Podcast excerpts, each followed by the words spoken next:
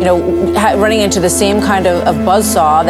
But when I look at the Republican Party, I see Tim Scott and I see Elise Stefanik. I don't see Steve King. So we just found out that she's canceled it, and I think that's a great blotch on the incredible country that we all love.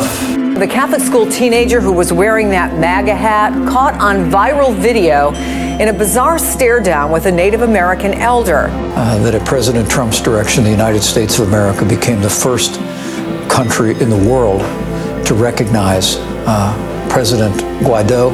I am running for president of the United States. Well, and there's a deal in the making, and the more extreme Nancy Pelosi gets, the more likely we'll have a deal. To assist family members to actually bring food home so they can feed their families, that's just outrageous.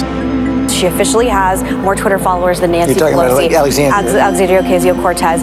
Stalin, Hitler, Mao Tse Tung all came to power promising the same kinds of things that Ms. Ocasio-Cortez is promising. The left wants to take away your right to wear whatever the heck you want. And the American people are forced to pick between 70-year-old retreads, in many cases, who got us in this mess to begin with. And she's afraid of the truth. And the super-left Democrats, the radical Democrats, what's going on in that party is shocking. Idle hands are the devil's legislative agenda. That's right. That is exactly correct. Yeah, yeah.